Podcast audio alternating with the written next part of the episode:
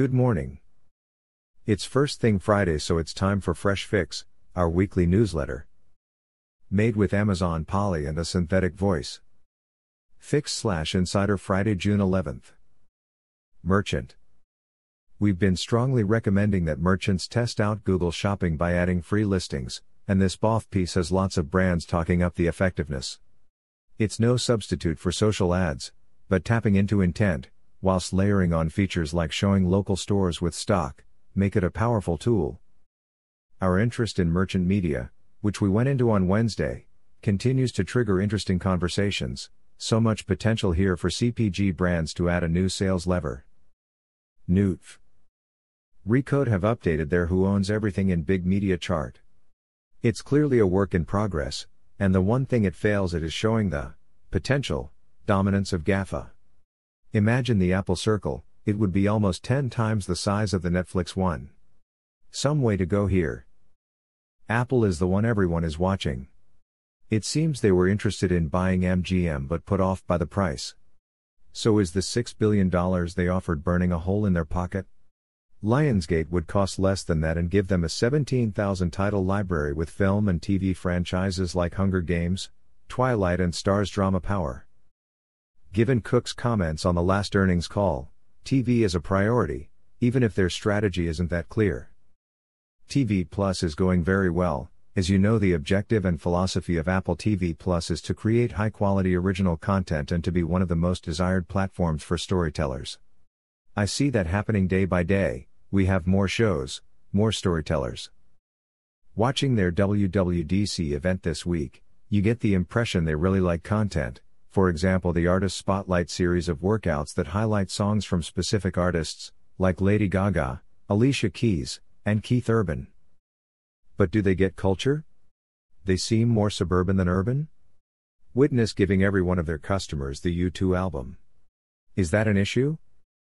Some in Hollywood see the MGM purchase as more of a Bezos deal than an Amazon one, and you can't see any Apple exec enjoying Hollywood as much as Bezos appears to. The majority of viewing on streaming goes to the subscription services, but the ad based services are getting attention. The recent PwC survey shows people are willing to accept ads.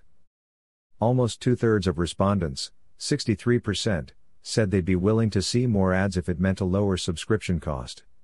When asked if they would prefer to see fewer ads that aren't interesting to me, 72% agreed.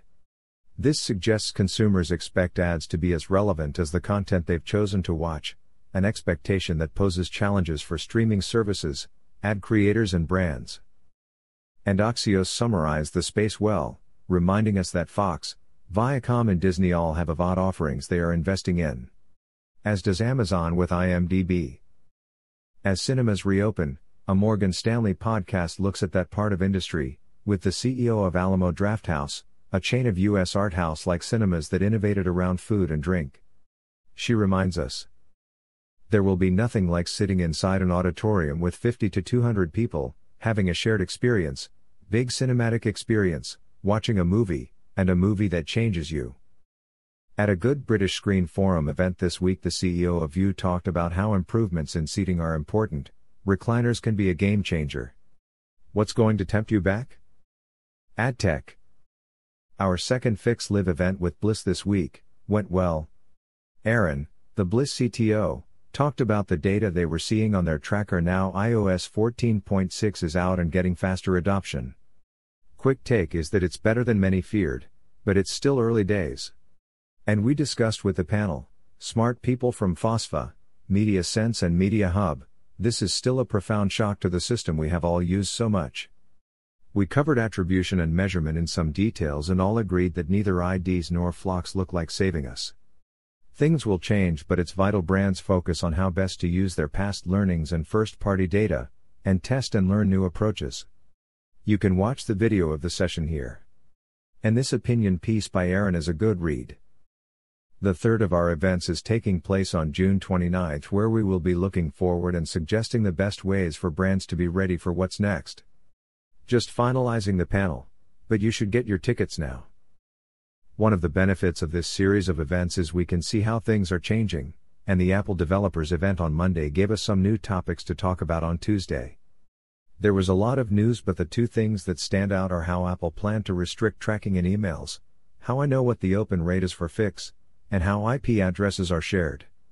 They also talked a lot about rethinking Safari, which seemed a passag way to remind the ad tech advocates of a browser based approach to privacy, that they will need Apple to OK it. 9 to 5 Mac have a full breakdown of everything covered at the event. This ad agency take is interesting what marketers should know from Apple WWDC 2021 event and VC MG Siegler always has a good fanboy take on Apple. Just as Apple is reshaping the industry with its privacy focus, the regulators are starting to have an effect. A long running investigation in France, triggered by a complaint from News Corp, Le Figaro and a Belgian media firm, has fined Google 220 million euros.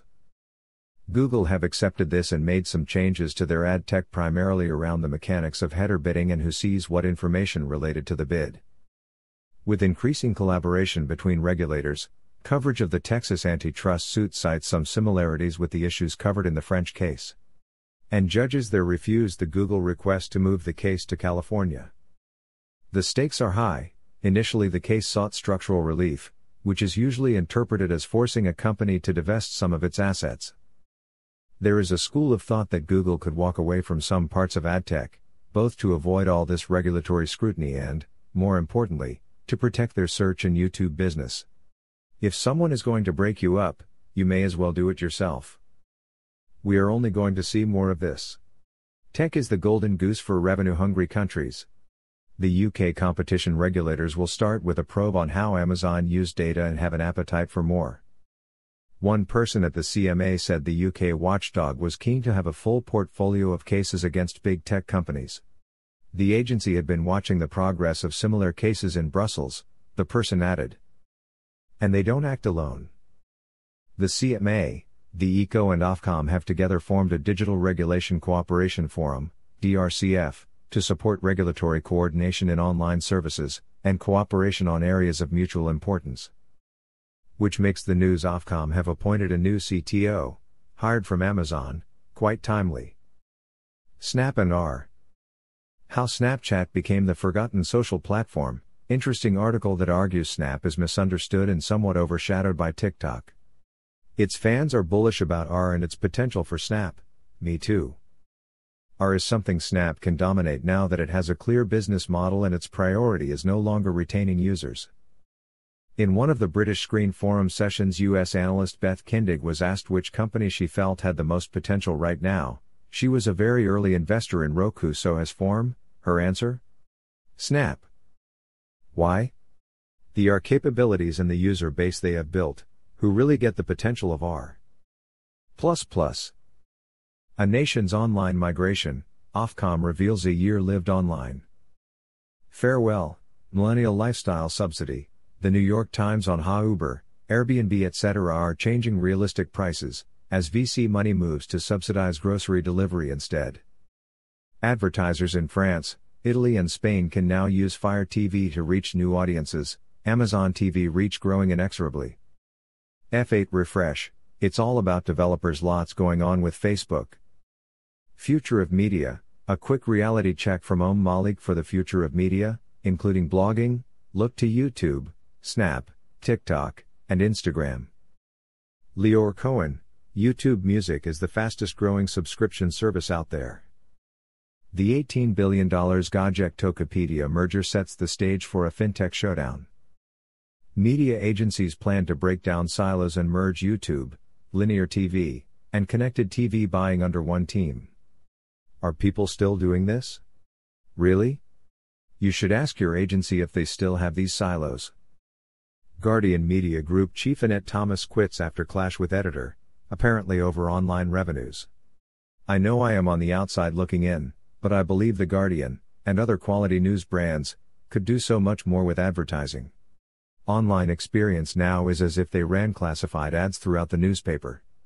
Run bigger, edge to edge, better digital ads, targeted on first party data and sell them on brand metrics. Biden revokes and replaces Trump orders banning TikTok and We Chat. The new GroupM report updates their forecast for this year, predicting 24% growth in media AD revenue during 2021.